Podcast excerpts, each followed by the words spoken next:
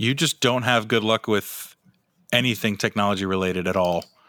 Uh, yeah, I mean, right, you know you what? Had the solar panels that uh, burned on their roof too, right? Oh, and and my pool filter caught on fire. Um, yeah, his pool, his pool catches on fire too. What the heck? I mean, some say it's a gift. I don't know. Somebody's trying to tell you something, man. I I'm, I don't I don't know what else to say.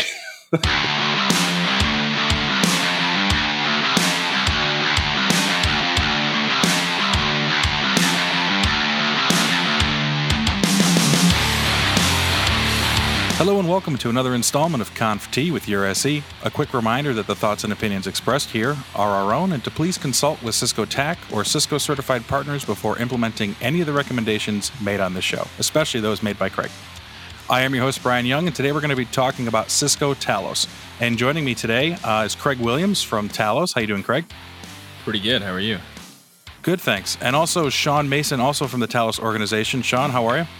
Great. Thanks for having me thanks for being on. Appreciate both of you guys being on today. Um, I've been looking forward to doing this episode for a while now. Um, really get diving deep into the Talos organization within Cisco and finding out uh, what it's all about, where Talos helps, and uh, besides just coming out with uh, hilarious podcasts every couple of weeks. Um, so, Craig, um, I'll start off with you. Kind of, can you give us a, a high level overview on on what Talos does and, and where it sits and how it helps our customers? Sure. You know, at a really high level, Talos is basically the security research organization in Cisco that hunts for the latest threats, that looks for new techniques that actors are using, uh, that basically exists to find out new ways to protect our customers and to validate that the existing methods work. You know, uh, at, at the end of the day, Talos's core value is to protect our customers. But while we do that, we also do tons of threat research. And so this produces coverage in the products. It produces things like blog posts. It produces things like new marketing campaigns so that, you know, people in sales and outside of the company and everywhere else can be informed as to what we're doing. So, you know, really when it comes down to it, Talos has many, many, many roles. And I think Sean here is going to talk about one of our new efforts. Uh, and so hopefully everybody finds that new and exciting. Yeah, that um that um by the time this podcast gets published, that would have been announced uh, two days prior. So we'll definitely be circling back with uh, with Sean on that as we get there. So you, Craig, you are the head of uh, the Talos Outreach Program. That's correct. Can you tell us a little bit more about that? Absolutely. So uh, the Talos Outreach Organization basically works very, very closely with the IR team, with the intelligence organization within Talos, with detection and research within Talos, and with you know even things like graphics and marketing within Talos to find out what the threat actors are doing, to make sure that the coverage is in place and that it works, and then to produce content that we can use to communicate those messages throughout the world, basically. And so when you see people on Talos in the news, when you see them on TV, when you see them, you know, in Forbes being quoted, that's usually people from the outreach organization using intelligence gained from all the other pieces of Talos, and a lot of it we even discover for ourselves. You know, I think one of the things that people don't realize about Talos is just simply the sheer size of it.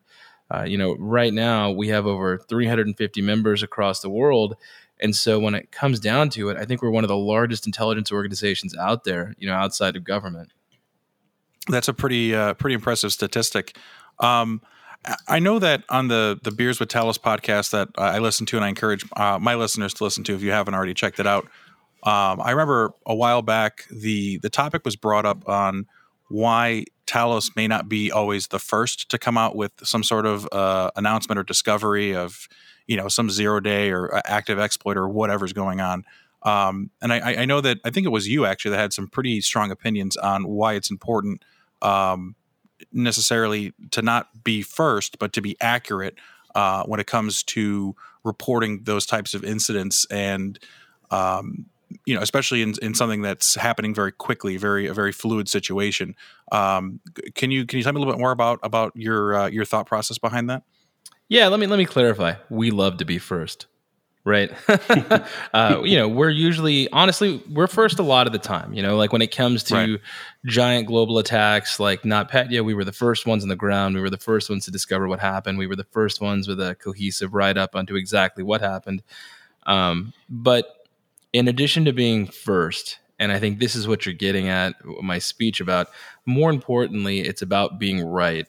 Uh, to go back to the not NotPetya example, since that was really I think, you know, without a doubt, everyone would agree with me. And Sean, feel free to jump in. Probably the worst cyber attack in the history of the internet. Right. Yeah. Right. I mean, we saw. And- yeah, I was going to say I can't disagree with you on that one. I mean, we were we were pulling all the levers from an incident response perspective. Right. We were gearing up like we had never geared up before. Right. It wasn't a wasn't a one off event. This was a global event, and we had all hands on deck, ready to ready to rock and roll. So you're you're absolutely correct.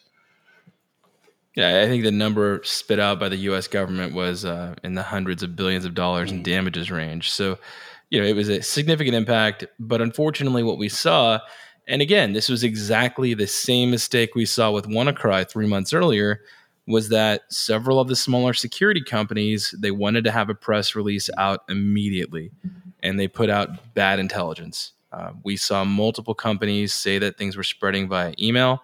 Uh, we saw multiple companies give out uh, bad data, bad coverage, bad detection. Um, and I don't want to throw anybody under the bus, so I'm not going to name names on this. Although, if you would like to hear names named, tune into the Beers of Talos podcast on talosintelligence.com. Great plug. um, but it's important for us to make sure that when we give our customers information, not only are we first or very, very close to it, but they can trust what we tell them is correct. Mm-hmm. You know, it's not any good to help your customer if in doing so you tell them something spreading by email and they shut down their email and then it turns out an hour later it's not. Yeah. Right? That doesn't help anybody, that doesn't protect anything and unfortunately we see it again and again and again. Um, and so when we respond to things in Talos, um, you know, a lot of times uh, Sean and I and our intelligence team will be working on something in real time. Mm-hmm. Right. Literally, my team will be working on it. Sean's team will be on the customer side doing IR. Intelligence will have reverse engineers in the lab playing with it, throwing different scenarios at it, seeing how the malware reacts. And we'll literally be crafting up the messages and ensuring coverage works in real time. And so we'll preface the blog with hey, this is an ongoing threat. This blog will be updated periodically throughout the day. Here's what we know. And so we'll have a section with all of the facts that are indisputable. And then we may have a section with here's what we believe. You know, here's what we have high confidence in that we're not 100%, but we're 95%. Um, and so we'll outline scenarios like that so that customers can make those educated guesses. But what we don't do is rush to be first and throw out bad intelligence just to get a headline because it, at the end of the day, that doesn't really help anyone. I thought the phrase "at the end of the day" was uh, was stricken from all Cisco use at Cisco. Did you not get that On no, no, I don't. I don't read Cisco email. Um, you know. Yeah, Craig, I was going to add to that too, if you don't mind. So it's you know when you talk about things that we haven't seen before right and you and, and i think about our day-to-day operations for a lot of what we do we've kind of seen the threats before. We we have playbooks believe it or not right? We have our, we're always preaching about having ir playbooks. We have our own playbooks and we go hey we've seen this before. We know exactly what to do. But then there are those cases where you know we come in boots on the ground and we go whoa, we have not seen this one yet. We're not quite sure, you know, how it comes in, how it spreads, what we should be doing, um, and that's where I think the, the, the power of Talos from, from the intelligence organization and the response organization come together because it's not just about that one customer either. It's about saying, hey, look, this is new we're learning as we go here and then taking that information boiling the ocean and then kind of to your point getting it back out to the rest of our customers thousands of cisco customers who can then use that information that actionable intelligence and actually change what they're doing um, and hopefully protect themselves um, from getting hit as well. I mean that's a, it's a powerful thing that we have there yeah, I remember Mitch actually spoke to that too. Um, Mitch was alluding to the fact that about 99% of what you guys collect and see from the various data sources, honeypots, et cetera, around the world um, is stuff that you guys have already seen before. It's stuff that you know how to block. It's it's it's you know old news, but it's that one percent that you guys really dive into, and that's what makes uh, the Talos piece of, of Cisco so valuable. Are you telling me Mitch stole my talking point? That's all right. Well, he's not. He's so, not here to defend himself. So yeah, yeah. And, and, I'll throw you. I'll throw you one, Craig. But I, I remember you guys um, pinged us. I want to say it was probably about two and a half, three months ago at this point in time, and you guys said, "Hey, have you guys seen anything around Emotet? Because it looks like the C2 infrastructure went offline." And we were thinking, you know, yeah, it's been a little quiet over here on the response side of the house. Uh, I wonder what's happening. And I, how long were they offline? Do you remember, Craig? It was. It was a nice long vacation. It, it, it, really, I do believe they actually took a little vacation there. you know, I mean, adversaries need to spend their money somehow, right? Yeah. And uh, I'm sure they're chilling on a beach and going, "Hey, what's the next? What's the next thing we're going to do here?" Um, but then they were we uh, we saw the C2 come back up, and we actually alerted uh, all of our response customers, all our response retainer customers, and I want to say within ten days the phone started ringing, right? It was just, again, we didn't know what was going to happen, but we felt something was coming in. And sure enough, um, things had changed, and here they were, you know, back in force. Yeah, and that, that's kind of what I wanted to touch on. I think what Mitch was probably getting at is just the sheer visibility and depth that Talos has. It's really something that is unprecedented. I mean, it's it's not something our competitors can compete with right? We don't have a single antivirus product with a million customers, right? We don't have a single network device with a million customers, right? We have multiple things across multiple protocols, across completely different visibility spectrums. And that really allows us to get the big picture. And so what happens is we're aware of lots of things that our competitors aren't. And so when we see these reports come out where someone's like, oh, it's the new blah, it's like, well, yeah, I mean, we've been seeing that for three weeks. Yeah. You know, we didn't mm-hmm. report on it because there's nothing really new to the story. You know, one of the things that's very important to my organization uh, is that, you know, it's basically there's a lot of noise and intelligence reporting as far as InfoSec, right? And we never really want to add to the noise without something new to say. And so we try to avoid doing uh, what we call Me Too posts, right? We don't need to say, Me Too, Me Too. I also saw that um, because we find new things. We find, uh, you know, foreign governments attacking other governments for intelligence reasons, for espionage purposes. And we find new threats and we find new malware campaigns and we find threat actors utilizing new vectors and new techniques. And so those are the things we try to report on, right? Things that are actionable, things that our customers need to read so that they can make sure detection is in place and, you know, quite frankly, even if they don't have the right Cisco security product, you know, let's say they made a mistake and bought the wrong thing. Well, good news for them. You know, most of our competitors have been forced to support the Snort rule set just simply due to the amount of coverage that it can provide. And they can take our community rules and use that to import them into their device and shore up that missing coverage. Makes makes sense to me. Now, Craig, I you know you know I, I, come from the the sales side of the house, and I, I do remember the comment that you made on the Talos uh, uh, Beers with Talos podcast about uh, Mitch going to Vegas and uh, uh, catching some sort of disease from all of us, which uh, I, I, take some issue with, but I'll I'll I'll let that one slide for now. I think it was the flu or something like that. Um, but um, how does How does the uh, Talos outreach program help with the uh, Cisco sales side of the team? Because we do have a lot of uh, a lot of our listeners are internal Cisco and, and from other sales teams. Um, how does the uh, how does the Talos, Talos outreach program help with us? Yeah, so our, our primary goal is to basically be you know thought leaders in the industry to go out there make sure people are aware of these threats make sure they're aware of how they operate make sure they're aware of the ways that you can protect yourself. Now, as far as Cisco internal, we also take it a step further and highlight which products are ideal, uh, right? Because obviously, if you're a Cisco customer, our goal is not really for you to have to do anything. You know, if you own end to end Cisco devices, you should just be covered, right? It'll magically right. happen. Light blinks, you feel good about it, the threat gets blocked. That's how it should work. Now, the problem comes in is what happens if you don't own Cisco end to end devices? What happens if you don't own the right device, right? How hard can you cram a round peg in a square hole and be covered? Well, that means you might need to read a little bit. Uh, and so we'll help have those conversations with customers. We'll work with sales to go to different regions and talk to customers at security conferences and things like that. You know, I don't know if people have realized, but at things like Cisco Live, at DEF CON, Black Hat, RSA, there's usually a huge Talos presence, and you can go to the booth and watch our booth talks. Uh, we take it a step further than most.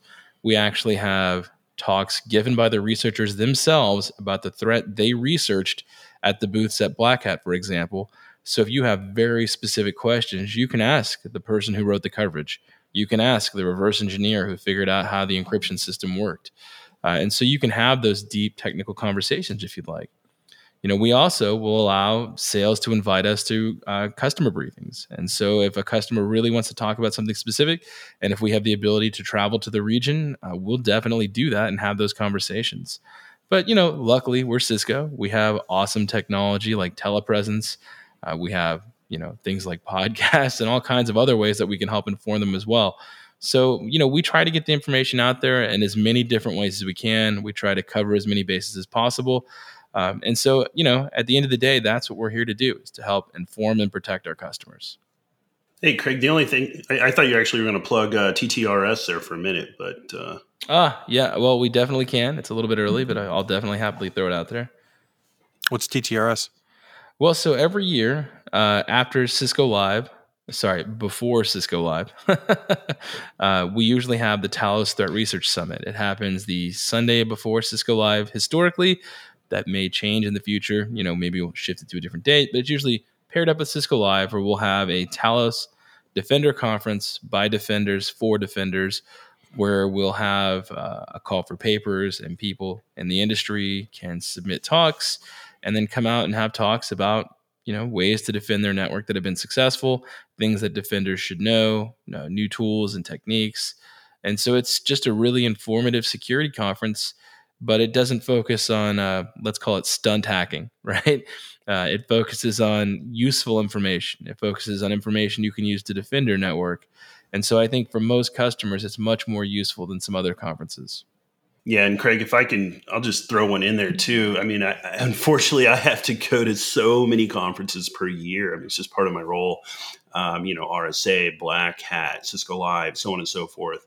And I really think the addition of the Talos Threat Research Summit, in conjunction with all the other security material that's at Cisco Live, for me personally, it's become my favorite security conference. And I don't think it was necessarily designed that way. Um, but I think it's just naturally evolving to to be that. So I, I, just want to throw a shameless plug in there that for me personally, you know, having gone to a number of these things, it doesn't get any better for my money than Cisco Live.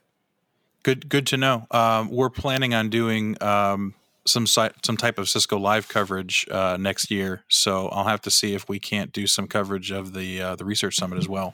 I think that would be uh, beneficial. switching gears here to kind of the the incident response side of the house, we just published an episode um, where we spoke with Caitlin Kadoff, who is uh, my rep for um, services, uh, uh, new attach, and uh, we kind of talked about Cisco CX and that entire life cycle of the uh, of of the product, right? Everything from uh, discovery and, and sell to support and services and, and and renewals and stuff like that. And incident response was something that we we touched on, um, but I wanted to uh, wait until uh, we had an opportunity to record this episode, uh, especially with the publishing date coming out two days after the announcement here. Um, what uh, Sean, can you tell me about? Um, is, is, Cisco's incident response and and where Talos plays uh, a, a key role in that? Yeah, great, great question. That's a loaded question. That's that's I could probably talk for hours on it, to be frank. So, um, so for those who, who don't necessarily know me, uh, I'm Sean Mason, and I came in about four and a half years ago and helped build out the incident response organization. And you ask me how Talos plays into that. The, the first thing I said when I got here was, "Where are our intelligence folks?" right? Mm-hmm. Where do they sit? Who do I need to talk to? And I think it was my second week at Cisco where I flew up to to Maryland. I think it was the old offices in Columbia, if I'm not mistaken, um, and met with the Talos leadership. Right, and it was like, hey guys, this is what we're trying to do, and how do we work together moving forward. And I think if you if you listen to a lot of what Craig's saying, I, and hopefully um, some of the comments I was peppering in there, right? We have a very tight relationship over the last uh, what I think four and a half years, right? Where as I always say, you can't have solid incident response without a very, very solid foundation of intelligence. So mm-hmm. We we work hand in hand, day in and day out, um, on pretty much everything. So all the way from you know what you would consider your emergency response, right, which is you know hey somebody got hit with uh, ransomware, or maybe there's an insider who who did something nefarious, or uh, there's been a data breach and uh, organizations lost uh, information all the way to some of our proactive services as well. Like, uh, hey, we're coming in and we're do- performing a hunt, right? We have a customer who thinks they might be leaking data out of a certain office, or um, maybe the FBI called and um, they're asking um, a lot of questions and the customer needs some help, right? So we'll pull in our, our intelligence folks, our researchers there uh, as well. So to to ask, you know, how does Talos play into incident response? You know, to me, it's just um, it's just tangled and embedded and weaved in there all over the place, if that makes sense. Uh, it makes a lot of sense. Um, and you kind of touched on the, the different pieces there um, of the incident response. Um, I guess you know from where I look at it, the incident response SKUs right? Um, when we touched upon the the retainer SKU that we that we have that I've uh, I've personally uh, spoken to quite a number of customers about uh, and the value there. Can can you touch on that a little bit and you know kind of talk about the the different pieces of of what makes up that retainer SKU? Yeah, absolutely. So the retainer is what I would call our bread and butter, right? So it's probably about I'll say 98% of our business and part of that is also driven from the fact that even though we have our emergency SKUs, um, when we come in and we, we talk to a customer and, and, they're not necessarily on retainer, we usually end up putting them in a retainer vehicle anyway because we just say it's a better value and it's it's more of a relationship um, that we're going to maintain moving forward, right? Mm-hmm. So when I say it's about ninety eight percent of our business, it's not necessarily by design, but it's sort of by design, if that makes sense. Um, so the retainer is, in my mind, um, and again, I'm biased here, right? Because I, I've helped build this thing out, but I don't think for your money, if you look at any of our competitors, it's not even close to, to the value that Cisco brings, right? So, first and foremost, you absolutely have access to your incident responders. And we actually go so far as to dedicate incident responders to each account. So you're not just calling in and getting a, a random individual you've maybe never spoken to before. You're actually going to get to know your folks, like a Pierre or Brad or Camille. Um, and that is really valuable over the course of time, right? We have some retainer customers who've been with us, you know, three, four years, and they just have these guys on speed dial. They're texting in the background, they're chatting on the side because it's really kind of an extension of their organization. So, first, you know, I'd say that's one of those key things. Secondly, um, and I think uh, it's been mentioned numerous times at Cisco, but we have a ton of collaboration technology.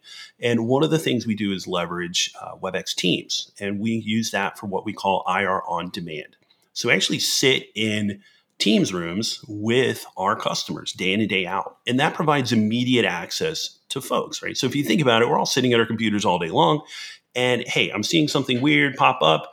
Um, we have a weird IP address came across, not quite sure what it means boom, throw it into the Teams room, chat with your dedicated responders, and that is invaluable, right? It's not sitting, calling in, waiting online for you know three hours or something, and, and trying to get a, an answer. It's it's pretty quick. Um, and then, you know, the other thing that we bake in is a lot of proactive services as well.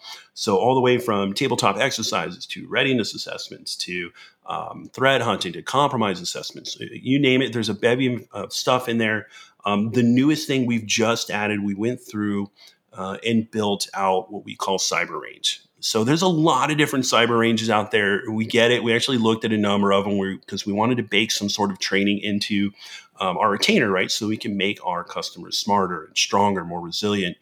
And we said, you know what? We don't really like a lot of these cyber ranges out here. We want to build something uh, by responders for defenders, right? So we actually went through, spent the money, uh, spent the time, um, and actually built something that, frankly, it, what we're hearing is really well received out there. So if you think about the emergency response, the dedicated responders, the ability to hop into an IR on demand room, um, the number of proactive services that we have baked in the access into, you know, we'll say not just the responders, but also to the intelligence organization of Talos. And last but not least, training, right, in the form of cyber range. For my money, there is no better retainer out there on the market, period, point blank. Yeah, and just to just to highlight, I think one of the things that people may read over from what you said is, you know, why would you go to a competitor who's going to go to the Talos blog and read about what we found when you can, you know, like that's great. When you can literally go to the IR team that works with the researcher that discovered it, that's aware of the absolute latest variant that maybe only hit one customer and you know a Eastern European country because they were still beta testing the new variant, and we already have coverage in place, and we can already talk to you about it and make sure that it's you know correct. Uh, it's just a much better way to deal with it, right? You obviously want the people who found it to help mitigate it first. Yeah, you know it's funny, Craig, because we actually had a customer maybe about a year ago or so, um, and they called in and um, we, we have what we call a scoping call, talk to them, and they ultimately went with somebody else. And and the reason they gave is, well, we don't think you guys know this threat, and we're like, we, we literally are the ones that discovered this threat. Like we know exactly what to do. And we, I think we had three or four of those um, incidents actually going on at the same time. And we're like just scratching our heads. Like we had a playbook and everything. We're like, okay, it doesn't make sense to us, but sure. Um, we, we'll, we'll be here if you need us. So I guess that's kind of the uh, the double edged sword here of uh, of putting out all that information across as many you know channels as you can, right? I know the the Cyber Threat Alliance uh, is one of them as as well, um, but are, are the information that you guys discover and and and publish is available to everyone, including some of the competitors out there, if they if they want to use it and, and tout as their own. Well, that's, um, so that that's kind of a, a common misconception. We provide enough intelligence so that our competitors can help us stop the attackers. That does not mean they have our complete insight or they understand the architecture as well as we do, or that they can see stubs in the malware where, say, new features are being developed that haven't been fully implemented. So right. it's not the same, right? Having that type and of I'm, I'm sure they're pretending like it is. Well, it, you know, you know, it's a- uh, you know, in in a sense, you have that. I'm stopping the variant today. I'm putting out the fire that's lit right now, which is great. But wouldn't it be cool if you could clear the brush around the fire before it also ignites? Right. And that's yeah. that's really what the intelligence behind Talos allows you to do is to have that larger perspective, to see what's going to happen, to have an intelligence team that's ready and waiting for that to happen with plans in place for when it does happen so that it doesn't surprise you, so that it doesn't ruin your day. And Craig, just to add to that too, you know, I think the other key thing is when we do have customers call in, either on retainer or for an emergency, nobody will say, except for maybe some of the largest organizations in the world, nobody has their entire house in order. And the other thing that we bring uh, through our retainer and our emergency vehicles, if you will, are access into our enterprise class tools, right? So it's not uncommon for us to go in there, drop in AMP for endpoints, maybe drop in Umbrella. Um, we drop in Stealthwatch. Um, we've become actually pretty adept at deploying Duo now for multi-factor. Um, so bringing those tools to to the fight, and we don't charge for them, much like we don't charge for our Talos intelligence organization doing the work on the back end. That is also invaluable. That's not something our competitors can bring. And I can I don't necessarily want to name and shame, but there are competitors out there where their opening gambit is obviously to install their install their tools, and they start charging what they call rent uh, immediately, right? And we're like, hey, we, are just going to get you through this thing here. Um, we got a trial license of sixty days, and then we'll deal with it later, right? Right. Um, that to me again is huge. I was just going to throw it out there for the naming and shaming. That portion is conducted at security conferences after the work is done at the bar. It's definitely. Yep. That makes makes sense, and I, I, that's something that I've tried to explain to my customers as well, right? Because you know the, the biggest thing that I'm I'm talking about when I'm when I'm working with my customers is when you're when you're looking at that kind of uh, Cisco better together story, and that's something that competitors have used against us, right? Where they've kind of just pushed the the the the misnomenclature that you have to just buy more Cisco security products in order to get complete coverage. And it's like, okay, well, they have you have to understand too that there's not one single attack vector. There's no there's no uh, um, mm-hmm. silver bullets here. There's there's not one product that's going to protect against all attack vectors. The nice part about uh, Cisco and, and, where we stand is that we do have something in just about every single uh, piece of that puzzle, whether it's email and intrusion, web, whatever, uh, or you know endpoint infection, you know, and what to do there. Uh, the, the, idea is that we are actually communicating uh, between those products, and something that's seen by email um, or something that's seen by a firewall can then be uh, protected against on, on, email very very quickly. It's it's that ability to pivot. Uh, the use case and, and, example that I always give is that WannaCry, for example, was the, the, attack vector was intrusion. That was the way that it propagated out. Um, but if the attack vector changed and it became an email attachment that was sent out to on, on a phishing campaign, because we already have the we, we've already blown up the malware and we know what to look for the email security product is going to see that right away and and stop it there. Whereas if you have a competitor that's only in a, a, a niche market, they'll say they only do email or they only do intrusion. That's the only thing that they can guard against, right? And and that that's one of the big differentiators with Cisco security versus the, the competition. Well, and I think a, a better example of that is scope. You know, one of the things that always happens is that I see customers absolutely flip out because of uh, an attack against one of their competitors. Uh, you know, let's let's say the um, manufacturing industry, for an example. You know, uh, manufacturer will get compromised. You know, it, it, could be something silly like someone carrying in a USB stick or opening an email, whatever, uh, and they will have severe impact, right? Um, mm-hmm. Because they didn't have security in place, whatever well, then everyone in their industry is super concerned about it, right? And they all are worried about the same thing happening to them, even though the details may not be fully understood. Well, right. given our visibility and given our telemetry and given our global footprint across so many different vectors, we can actually look and we can actually say, hey, you know what? Out of the entire industry, out of our entire visibility, we saw two samples at that competitor on these systems. This is not a global campaign. This is a targeted attack, a very small attack against a very specific target. Uh, and so, you know, we can help not only understand that, but we can help frame that for other customers so that they're aware that if they are targeted, they're not going to see a million samples, right? They're going to see a very right. small number of samples, likely targeted a very specific user, potentially in these roles. And they don't necessarily need to panic and go in guns blazing. Instead, they can sit back and take a more uh, you know targeted approach. No, it makes sense because then then you just have uh, the customer just has their blinders on, and that's that's all they care about. That's all they're worried about, right? And and it's you you give that uh, additional insight as to the scope, whether it's larger or smaller uh, than that than that customer is uh, is looking at, right? Right. I mean, no no news story ever wants to say, hey, this terrible malware campaign that we saw against two users in the Middle East, right? That that doesn't get clicks. instead, instead they'd love to say, hey, entire manufacturing facilities down in flames. Ah, panic, panic, panic, panic. Click, click, click, click, click, and read.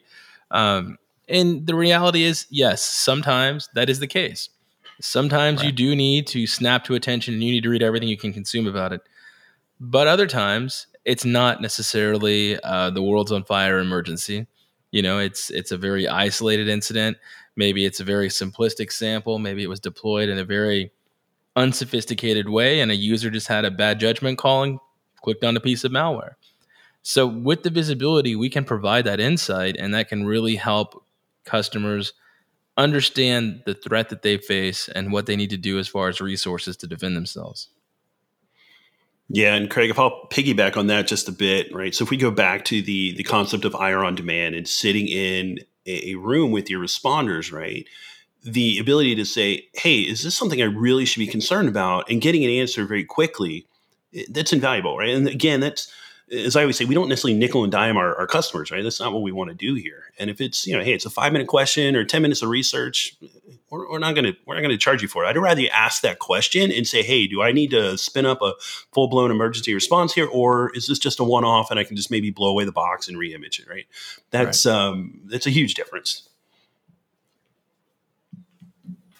Sorry, I'm, I'm silently nodding over here. I heard the rocks rattling. Um, Sean, I just got that. That's good. Sean, um, without getting into uh, a story that you, you can't tell or would get you in trouble, um, I, would like to dive deeper in, in, into kind of um, maybe an example of uh, an IR engagement um, that that you can that you can tell us about. You know, kind of where some of the the different um, uh, you know facets came into play, right? Like where the the IR kind of g- gameplay and, and and the processes that you guys go through uh, really shown through. Can you can you give us a, a, a story, a war story about that? Gosh, I mean, there, there's so many. Um, they start running, you know, they start running in my head.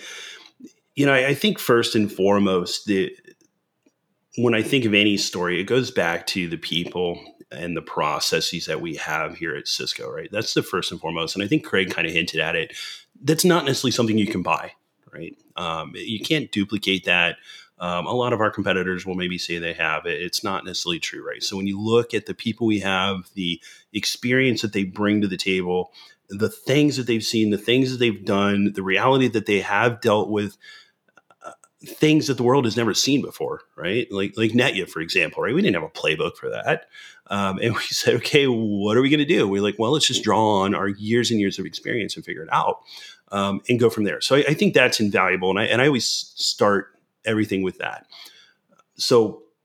In particular, I, am thinking of one. You know, we'll say I think it was a healthcare uh, organization. We'll say a hospital, right?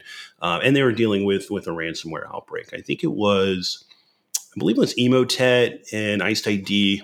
Uh, and I think they just had some basic stuff out in their network. And to be fair, that is not uncommon, right? So when I mentioned that we bring in, uh, you know, our enterprise class tools if needed, right? So AMP for endpoints, Umbrella, uh, Stealthwatch, uh, Duo.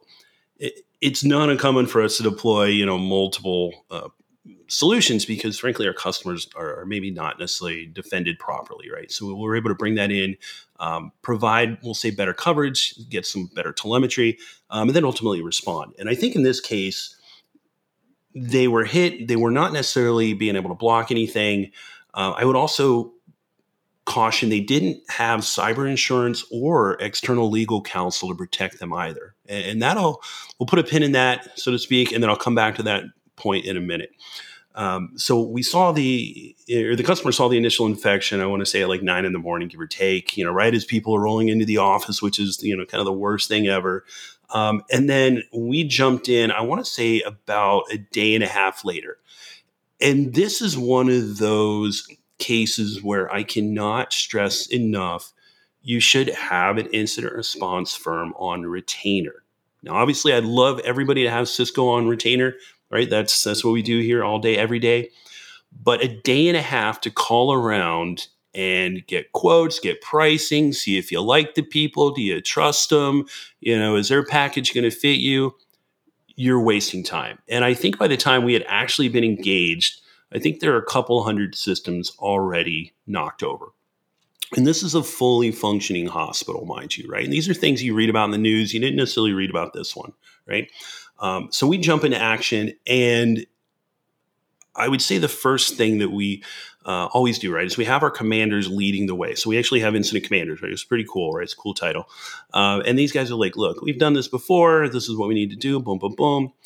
But again, going back to not necessarily having us on retainer, there's a little bit of, hey, we don't know if we trust you. We don't know if we want to follow this plan. Uh, we don't know if we want to deploy this technology right? And it's like, guys, we should have thought about this before, right? These are right. things that you need to do and be proactive about it and not wait for that rainy day to show up. So uh, it took us, I want to say, about half a day, maybe a little bit more, to get agreement on deploying AMP for endpoints. So we actually shotgunned AMP for endpoints out to only the infected systems, right? And this was not necessarily our decision. We said, well, look, we want to just blanket coverage, get it out there. We can usually deploy AMP within hours, you know, across thousands of thousands of endpoints. Um, it is it's it's a huge win if we can get that out. But they'd only agreed to doing the infected systems. Unfortunately, it was still spreading at that point, right? So we were trying to get ahead of it. We couldn't ultimately talk them in. I want to say it was two and a half days later at this point where they finally said, look, just get AMP out there everywhere. And they said, look, we'll listen to everything you have to say. Um, go, go, go, go, go. And that's great. We got in there, squashed it, um, continued to do a lot of cleanup. I think we deployed Umbrella in there as well. Um, and we got them back on the right track. Now, this is where I'll put a pin in it. And they got extremely lucky because when we're going through and doing this type of work and we're shotgunning things out, there's opportunities for um, missteps, right? And in this case, there was actually an operating room that was being in use and actually got shut down as part of this, right?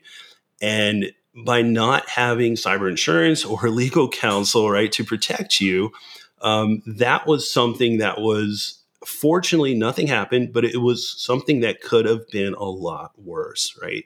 So to me, that's one of those stories that just kind of resonates with me that, you know, there was no necessary um, retainer in place, there was no uh, thinking ahead, there was no planning ahead. And again, there was not even the aspect of having legal counsel in there to protect yourselves in the event something did happen, which in this case, I mean, I don't want to I don't want to go too far, but that could have been pretty bad. Um, where you know, hey, if you get some um, boxes knocked over, that's one thing, but now you're dealing with folks that are you know maybe um, you know in surgery. That's not something I necessarily want to mess with. Yes, so, when the computers are um, hooked up to just, my organs, that's concerning. yeah, that's it's really concerning, right? So that's to me, you know, it's it, it, was a win, I guess you will say, from the IR team. I think the you know the team did a great job there, helped the customer out, um, got them recovered there within a couple of days. Um, but a lot of lessons learned out of that one, I think. You, you mentioned cyber insurance and legal counsel, and mm-hmm. that's that's not somewhere that that Cisco plays directly, right? I mean, is, is there recommendations there, or, or anything that you can uh, allude to? Uh, I mean, I can go a lot further than alluding to it. Um, so, uh, the reality is IR has morphed. It's evolved. It's changed, right? So I remember, you know, when I was doing this 10 years ago, it was all secret squirrel. I was, you know, had a security clearance. I was in briefings in the Pentagon, right? No, I was not allowed to talk to anybody about what I was doing. And now it's a lot different, right? Everything's in the news. Everybody's uh, talking about it. And the reality is it's a lot more than just IR and Intel at this point. And there's a lot of, we'll say, softer skill side of the house stuff that goes on. And what we do on the IR team a lot is interfacing with um, cyber insurers and uh, legal counsels, like lawyers, right, if you if you will. And there are a number of key players out there. And um, what what I've been doing, and some of the members of my team have been doing, is going out there and forging relationships with um, some of those large players, right, who we run into the field time and time again. So it's not uncommon, um, especially when the uh, incident's kicking off, to first and foremost for us to recommend please get your legal counsel um, on the phone. We want to talk to them, make sure everything is under attorney client privilege, right, as we move forward. Um, and then, secondly, who is your cyber insurer? Because we want to make sure that we have that relationship set up with them ahead of time. Because there's essentially there's going to be a claim at, on, on at the end of the day right? So it's really, you know, I, I, need to think of a better term here, right? I'm not a marketing guy. Maybe Craig can help me out, but it's really become kind of a trifecta of folks that you need to have essentially on retainer on call, right? Which is your cyber insurer, your incident response firm, and your legal counsel. So, what more do you want to know there? Because we have been doing that for years now, and it is, it just continues to change. Maybe about a year ago, I I, I thought I remember some. Uh, partnership that uh, Cisco had announced with uh, mm-hmm. a, a, cyber insurance organization. Um, mm-hmm. Is that something that you you guys leverage a lot? Um, you know, I can talk to it. Um, I've actually been in conversations recently um, at a very strategic level with uh, those same those same firms. So, if you recall, uh, Tim Apple or Tim Cook, as some people like to call him, uh, got on the stage with with with our Chuck um, you know, our CEO, and and um, we're talking about the partnership. So it was basically between uh, Apple, Cisco, Allianz, and Aon, right? So there's two players in there from the cyber insurance realm, and then two players from the um, we'll say technology side of the house. And effectively, what it was is if the customer has a ransomware defense suite and uses Allianz for their cyber insurance on the back end they actually got additional coverage uh, through their cyber insurance. And I'll go. I'll say this. You know, usually when I bring this up, a lot of CISOs look at me and they're going, "Well, I, I don't quite understand my cyber insurance already. I think I have it." And I'm like, guys, you need to understand that thing inside and out, right? You need to go get your hands on the policy, take a look at it. Trust me, it's not it's not usually too big. I think I think Cisco's document is like uh, know, six or eight pages, right? You can easily read through it. Um, but the things that come with that ransomware defense and cyber insurance are huge, right? So first and foremost, it comes with coverage for damaged hardware. So we'll say if you're and it's probably not going to happen anytime soon. I don't think I've ever seen it in the real world, but say your firewalls and your routers and switches get knocked over and you need to replace them, there's coverage for that, right? Which is nice, right? Secondly, there's earlier coverage for business income loss. And what that means is a lot of people don't quite understand that their cyber insurance usually has a delay of when it will kick in. And what that means is maybe you're going through a ransomware event, maybe there's a denial of service, whatever it might be that is causing an interruption in your business, you actually have to wait eight hours before your cyber insurance will kick in. Right. That is a long, that's a whole business day. Right? It's, hmm. it's, that, that could be millions of dollars in loss right there that you're not covered for. And this goes to an immediate coverage, right? That's huge. The fourth one, uh, or the third one I'll say is lower deductibles. So if you have that ransomware defense suite, you have your insurance with Allianz, you get a lower deductible. And that is a, I think, 90% discount from your deductible. So say you have a $100,000 deductible, well, now it's only $10,000, right? That kind of makes calling in a lot easier. Um, and as I kind of joke, I'm like, gosh, I wish I had like a 90% lower deductible for when my, uh, uh, my car gets into an accident. That's pretty awesome.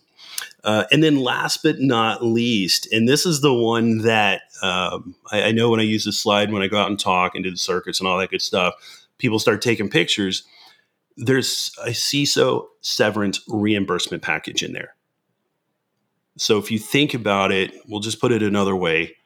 There's a golden parachute for the CISO in the event something happens, right? So sorry, bad luck. Here's a half million dollars. Um, thank you very much right? That is huge, right? If you that's, think about, yeah, right. I mean, that that's where everybody starts taking pictures and go, "What do I got to buy?" and who am I talking to? Um, I, I, wouldn't mind having a, a, golden parachute like that. I actually asked myself, but then they, they turned me down. So, um, so say, what, but, what's but that link uh, to apply for that? yeah, exactly. But yeah, I think there's uh, there should be some news or news. There should be uh, links out on the C- uh, Cisco website um, if you want to look into that. But that is uh, that's something that I think we we launched what about a year and a half, two years ago. Um, and like I said, I've actually been in some some strategic conversations about maybe adjusting it, maybe making it better. Uh, we don't quite know yet, but these are these are industry defining and industry shaping things that we're trying to do right because there's again there's that culmination of years and years and years of work that's been going on and now right if you talk about the technology companies the insurance companies and frankly even the, the, the legal firms out there we're starting to come to the table together and say, hey, how do we come together and I don't know, package this better or help our customers um, and look at the world differently. That's important. I think I think the big key takeaway here that I'm that I'm getting from everything you're saying here is that uh, planning is paramount, right? Going through and getting all these things lined up beforehand versus when you're in the middle of the uh, of the the shitstorm that is the uh, the attack, right? Um, it's it is paramount to plan, make sure that you understand where your coverage is, um, you know, understand any gaps in coverage, and either remediate that or you know put in some sort of plan in place to uh, ensure that you can work through that. You know, maybe maybe that's a it's a, an okay gap in coverage that your organization can deal with. Uh, but being able to have these conversations, you know, when the the waters are calm, uh, is much better and, and, and, and, important to do versus uh, when you're in the middle of it. Yeah, I mean, you, you, you said it very well, and we've been beating the the proactive drum for years, right? Plan ahead, plan ahead, plan ahead, plan ahead, and it's it's disappointing at times the, the folks that don't necessarily take that to heart. Right. I would say this, right? If you think about the concept of having an IR firm on retainer, um, and again, if you look at Cisco's IR retainer, right, with dedicated consultants, the IR on demand, it really becomes an extension of your team, right? And what mm-hmm. we really try to, to to preach and message to our customers is don't sit there and wait for the rainy day, right? Bring us in, right? Let us help you help yourself. Let's do this work proactively And we can tell you story after story after story of organizations that, you know, brought us in. We did, we'll say, a readiness assessment, and then maybe we led to a tabletop exercise. And then they actually have an emergency, right? They get hit with something. And they tell us, wow, we are just way more confident now having gone through and done some of this legwork ahead of time, right? Right. Um, it's it's invaluable. Yeah, and, and, there's there's definitely different levels to this, and I'll I'll I'll spin this back over to the sales side a little bit too. I mean, there are mm-hmm. a ton of uh, events, whether they're threat hunting workshops or uh, sandboxes in dcloud or anything like that, that we on, on the sales side can work with our customers to kind of showcase, hey, this is what we're looking at here. If you're, if you're not familiar with the Cisco security products, uh, and, and you want to play around with something, you want to play the, the the role of the attacker and the defender, and do those exercises so that you can better understand the types of conversations that you should be having and the types of questions you should be asking. There's a great first step. Next step, let's talk to about the the incident response retainer and, and the the various uh, types of incident response SKUs that we have, uh, you know, on demand, et cetera and and let's go down those rabbit holes. Let's make sure that um, you know you've got the coverage on the uh, the cyber insurance, legal counsel, etc. So that again, you're not um, trying to to fight this battle in, in the middle of everything, right? Um, I, I, mean, what what do you think? Is is that kind of a, a good uh, course of action for for customers that are you know really just starting off with this? Yeah, that's a, it's a great question, and you know we want to bring it back to the sales side, and and I'll say this: sure, we sell incident response retainers, we sell emergency response, but what we're also selling is peace of mind, right? We're selling peace of mind for our customers who have maybe invested a lot in Cisco technology. And not only are we selling peace of mind for our customers, let's be frank, we're selling peace of mind for our account teams as well, right? Yeah. So, who do we want going in on a client's worst day, helping them with an incident of whatever magnitude? Is it Cisco or is it one of your competitors? Right? Think about that. I, I, wish I had some dramatic music to play for that. I probably I might overlay some on there later. but no, it, the, the, the peace of mind thing is huge, and I, I, think at the end of the day, that's that's really what our customers are, are looking for. I mean, I, I, came from the customer side before joining Cisco. I was the network admin for K twelve, which right now I don't know if you guys um, saw the latest stats. I think Connecticut uh, is number one in municipalities or, or, school districts that have been uh, held uh, with ransomware. Right. Mm. This was something that you know was top of mind for me, and as the network admin. I had a lot of hats. It was if it, I, would say if it had anything to do with the network, or you know, if it had any piece of electronic equipment in it, I was in charge of it. Whether it was phones, content filtering, firewall, uh, email, whatever. I, I, was in charge of it in, in some way, shape, or form.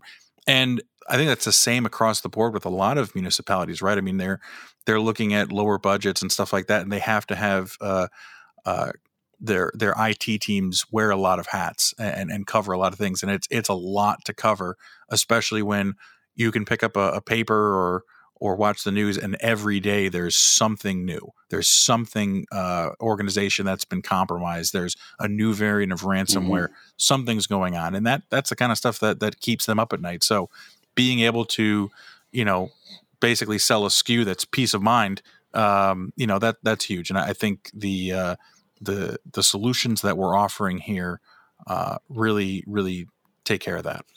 Yeah, you know, and, I, and the other thing I'd, I'd, add to that is we have a lot of folks that think that we're only in like enterprise class customers, and that's not true, right? We have a number of them on retainer. Don't get me wrong, but our sweet spot is actually uh, commercial and SLED, believe it or not. And this is where, as you mentioned, they don't necessarily have the capability to either attract or hire or retain, right? The, the, the individuals, the, the the types of folks that you need to have here at the end of the day and to you know spend we'll say uh, less than it would cost to actually hire somebody per year. And you just know you have that peace of mind. You know you have somebody on call or an IR on demand room. That's huge right? Now you can just say hey look i'm going to check that box and call it a day right? Um, we actually have a ton of uh, school districts uh, uh, signed up on retainer. Um, so it's, uh, it's, i think it's telling i guess is, is where i'm going with it. You know the other thing i would mention brian is as part of this, we'll say relaunch uh, of Cisco's Talos Incident Response that we're coming out here on November 4th with. What we've also done is we've gone through and reduced our base retainer. So if you look at our base retainer, I don't want to get in too far into the makeup of it. Um, it was 160 hours, right? And we are very much an hours driven uh, business. And a lot of that goes back to some of the, the things we've talked about, which is uh, law firms and, and um, cyber insurance. It's very hourly driven. Um, but that said, we've lowered it to 120 hours, right? So we've actually taken the time to go through and look at all the incidents, all the proactive work that we've done, and say, look, we actually think we can get our customers into a smaller sized retainer that should fit their needs, right? Which let's let's do the math, right? That's going to save them money. So really, what we wanted to do is is um, lop some some dollars off the top and make it more affordable for folks. You know, like you mentioned, um, school districts, let alone you know the commercial space or uh, frankly anybody. Let's be you know really fair there. And then in just reality, if there is something and it's a major incident trust me, the the checkbooks come out, and you know, folks have never said, "Hey, I just want you to stop doing what you're doing and go home." It never happens, right? Um, but we are extremely diligent and efficient with uh, when it comes to emergencies, and it's actually something we pride ourselves on. So we really try not to um, have things linger or get long in the tooth. So I did want to throw that out there about the pricing changes because you should see a, gosh, I, I, don't hold me to the exact number, but probably about a twenty uh, percent um, decrease. That's that's huge. Um, but yeah, I mean that that's a great segue, Sean. Let's let's talk about this this new announcement here, this this revamping of IR. Let's uh, let's dive into that because I think this is uh, especially with the timing coming out two days after the public announcement. Um, let's let's dive into what that entails and and and what's new in the IR space. Yeah, so you know, I think first and foremost, it's the culmination of years of effort, and it's you know, I think you, you, got we got Craig and myself on the on the call here, um, or call here, the podcast, right? I'm so used to being in, web, in WebExes all day, um, but you have Craig and I here, and, and as Craig was kind of joking, he's like, "Hey, this is like uh, I'm having deja vu. Where we've done so many of these together." Um, it's because it's just reality, right? We, we have to have intelligence and IR, and they go together like peas and carrots, right? And mm-hmm for for years we've worked together behind the scenes and we've really said look it's it's time that we grow up it's time that we evolve and it's time that we um, you know put the the talos branding on incident response because it is it, it's been that way for years anyway and so one of the things you'll see is a fancy new logo that's just coming out, right? Which is going to be super cool. And I know my whole team's excited and we're buying t-shirts and all that jazz, right? Um, so it's going to be great. You know, I think you're going to see um, a little bit more added to our portfolio, right? So we talk about um, all this, the, the goodies that are baked into our IR retainer. But now, one of the things that we've talked about, and I was talking to uh, Matt Watchinski, uh, the VP of Talos, I want to say a couple weeks ago about it. And we said, look, we want to get people the ability to get Talos on the phone, right? So many people have asked how to buy Talos. Yep. And, you, and we just say, look, you can't buy Talos, right? Yep. Well, now you can. Now you absolutely can. So we're going to get folks on the phone. We'll say four hours or eight hour consultation with, we'll say Talos experts. And it, we don't know who that is, right? It could be maybe somebody who writes snort signatures all day, or maybe it's somebody who knows the oil and gas space, or maybe it's just a responder, right? That you need to talk to. Um, so we're gonna we're gonna open up those lines uh, of communication, open up that uh, we'll say avenue to um, we'll say the the intelligence side of the house. I think we're also going to have more actionable intelligence and insights for our customers. So we've already started doing this. Um, I want to say maybe a month or so ago as we've been kind of working on this behind the scenes, right? You don't just you don't just press a button; it all works, you know, on day one, right? So we've been working on this for a while, and by providing those actionable insights to our customers in more real time, that is going to be a huge value add to our retainer. Um, and I think Craig was talking about a little bit ago, right? It's it's not about necessarily being first; it's about being right.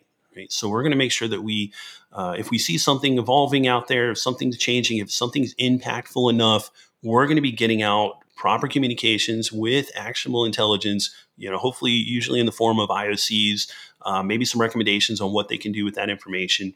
uh, and get that into the hands of our retainer customers, right? So you're not necessarily buying a threat feed, but you're buying, I'd say, the output of you know uh, one of the best, if not the best, intelligence organization in the world, right? You're buying that output, and then you're able to use that and put that in production.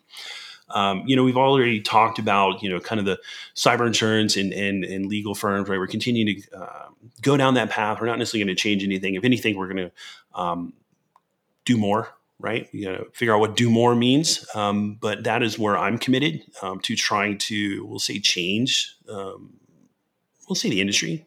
Uh, don't want to go too far, um, but but yeah, let's let's let's change the industry, change the way we look at the world, and I think um, you know combining this with the power of Talos, I think we have the opportunity to do things we haven't thought of before. Right? If you just think about maybe some of the telemetry, maybe some of the reach, um, some of the global aspects of things, I, I think it's going to look a little bit different. Um, and then, uh, last but not least, and I kind of hinted at it with my last statement, uh, the global aspect.